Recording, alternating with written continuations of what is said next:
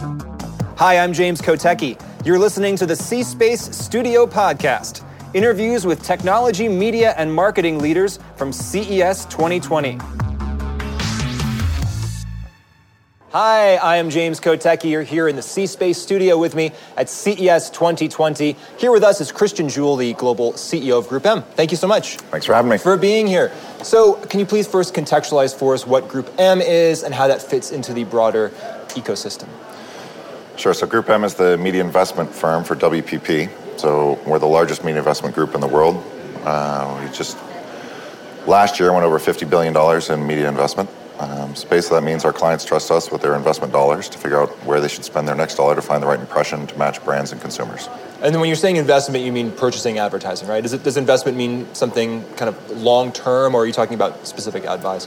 I like to think about media investment. Um, when you consider an investment, generally you think about what's the return on my investment. So we think about return in terms of either building your brand or completing a sale or any of those types of things. So we work really hard to make sure that we're measuring each one of these impressions we put out there, whether that's a TV ad or a digital ad or a search term, in terms of what the overall impact can be when you're building your brand.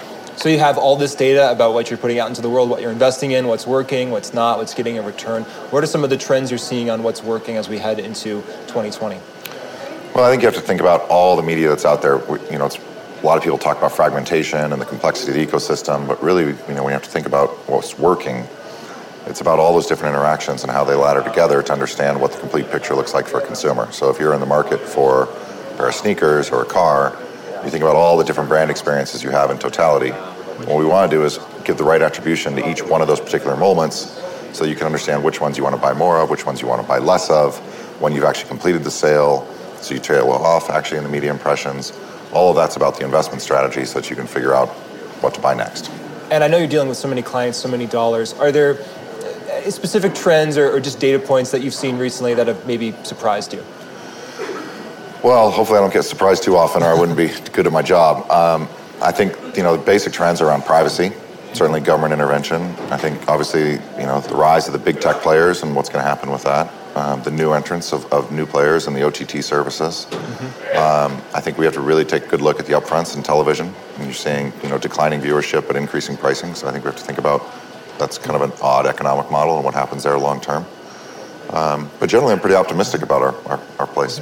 So the upfronts, for people who don't know, is this TV event every year where all the, the, the major, the kind of the legacy, I suppose, TV networks uh, show what they're going to be putting on for the new season and tell the advertisers, please buy ads on this stuff, right? And um, so uh, what, what, what is your prediction for, for that and how that economic model is going to go? Do you well, think we'll I, I wouldn't call them legacy. I think okay. they might take issue with that. Sure. Um, but definitely on the television side, you know, I think the upfronts are, are obviously an important establishment. I think you're talking about scarcity, and so when you have scarcity, you can look at people take upfront positions. Um, but I think it's going to change. I think you know you're seeing a lot of our folks here at CES. In fact, we've met with a lot of different partners who are changing the way they're going to market, and they're thinking about and how do we put everything into addressable channels. And we talk about addressable or programmatic, what's important about that is just that you know we really want to be able to do is think about frequency, um, viewability, being able to, to, really manage the flow of media impressions at a much more discrete level. And we're not able to do that when you buy in a traditional television format. So as much as we can move into those formats allows us to actually manage the shape of the media interactions that you're going to have is to the advantage of marketers. Everything uh, is going addressable, as you say. Uh, what do you think is the future of traditional linear TV? One of the themes that we've seen here, just so you can react to it, from other people that I've interviewed here in the C Space studio, is linear is not as dead or not going away as fast as people might think. What's your take on that? Well, so linear, I mean, let's just talk about video. So, video is really important. Um, it's definitely the number one area where consumers are interacting with brands. I think what you might see is video becoming more addressable in traditional formats. Yes. So, just because it goes through a screen doesn't mean it's traditional TV. It can be delivered in a dynamic way, and then the dynamic nature of it allows you to do dynamic insertion, to create ads that are more specific for that particular person or that audience. Um, that's what I hope to see happen. That's certainly the weight the Group M is bringing to the market to try and shape the future. Thinking about how people used to purchase advertising and, and even what the upfronts maybe used to represent is this idea that if I can show uh, marketers content that they personally like and they kind of intuitively have a good feeling about it, then they'll buy it, right? And that might have been in an era before we had all this data. Now we do have all this data, and you're obviously using that. Are there times when intuition still comes into play and maybe that it even clashes with data that you're getting? Well, I think the beauty is we don't have to worry about intuition. I mean, you can put, you can, you can go all, go on your gut instinct for creative ads. Put three of them out, test them, understand which one. In, in real time, you can start to understand what's resonating, what's not, and isolate and move your media weight behind that particular unit. And we're seeing most of our best customers are doing that already. We're speaking with Christian Juhl, the global CEO of Group M. You became CEO like three months ago, right? Yeah, they announced it right after Cannes in the summer, and then gave me a three-month listening tour, okay. and then announced it on October 1st. Well, that's great that you got to start with a listening tour, which is perfect for my next question, which is what have you learned uh, in this time? Um, well, I've learned a lot. I, you know, I guess I would talk about the strengths of Group M, or really about our global scale.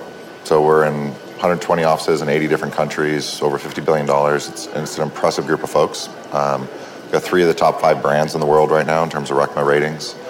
Um, our clients are unbelievable. Every one of them, whether they're you know traditional companies or you know new D2C type brands, they're all struggling with you know the same types of challenges: fragmentation, digitization. How do they upgrade their own marketing organizations? Um, and then our partners. I mean, when you look at our media partners we're working with, every one of them is rooting for change and how do we help?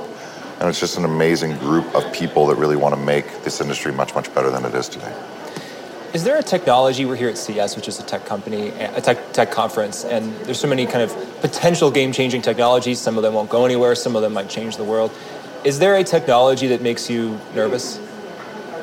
Well, I grew up in the technology space, so I love technology, so I, it doesn't really make me nervous. Um, I think the thing that I'm most excited about in terms of technology right now, I actually like the idea. Everybody's worried about privacy and what's happening with data, and you got CCPA and GDPR I think we're going to be able to get to a spot where personalization is much more about the context of what you're interacting with on the content side than you are about your own personal identification. Mm. And I think that'll be a good thing for folks, and I think it'll actually kind of leapfrog a lot of legislation we're seeing right now and what's happening.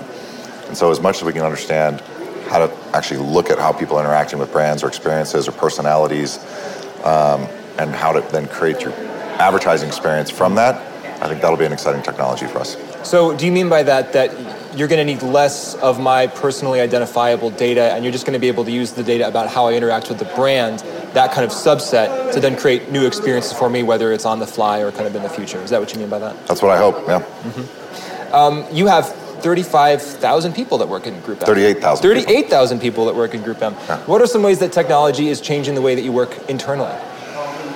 Well, I mean, we were blessed at Essence, the company that I started with, that came into Group M um, with great collaboration tools, understanding you know that we don't always have to get on an airplane. We can use video chats. We can use G Suite, mm-hmm. um, and I hope to you know bring all those types of collaboration tools into Group M. Um, you know, we're trying to do everything like everybody else. We're looking at different ways of collaborating, different types of communication tools, different types of video conferencing. Um, but you know, it's a big company, so we're working through it. Absolutely. Uh, 5G, does it matter to you? How are you thinking about it? Yeah, it matters to me a lot because one of my best clients is T-Mobile. so yes, absolutely. I mean, I think you look at the speed of collaboration, how it actually managed to connect the devices, the pace of which change is going to happen in that, the way to take disconnected cities and make them connected. Um, it's a huge, huge game-shifting technology for us. Another buzzword we're hearing a lot, and it's not even a buzzword, it's a concept that's been around for a while and certainly a theme at CES for the last several years. Artificial intelligence increasingly ensconced into people's real lives, real workplaces, real practices, moving beyond the hype um, is that a big factor for you? Do you think in terms of AI, or do you just think in terms of like good data science? How do you contextualize it? No, we're using AI every day. I mean, we use AI to optimize campaigns. I mean, the combination of the AI and the cloud-based computing capabilities really changes things. And when you talk about what we were talking about earlier with data and privacy, you can take small data sets and make large-scale uh, understandings about them through AI in the cloud. Mm-hmm. Um, last question as we look to 2020 as a fill in the blank. 2020 will be the year of Democrats. All right, there it is. Christian Juhl, Global CEO, Group M. Thank you so much. Thank you. Cheers. This podcast is in partnership with the iHeart Podcast Network.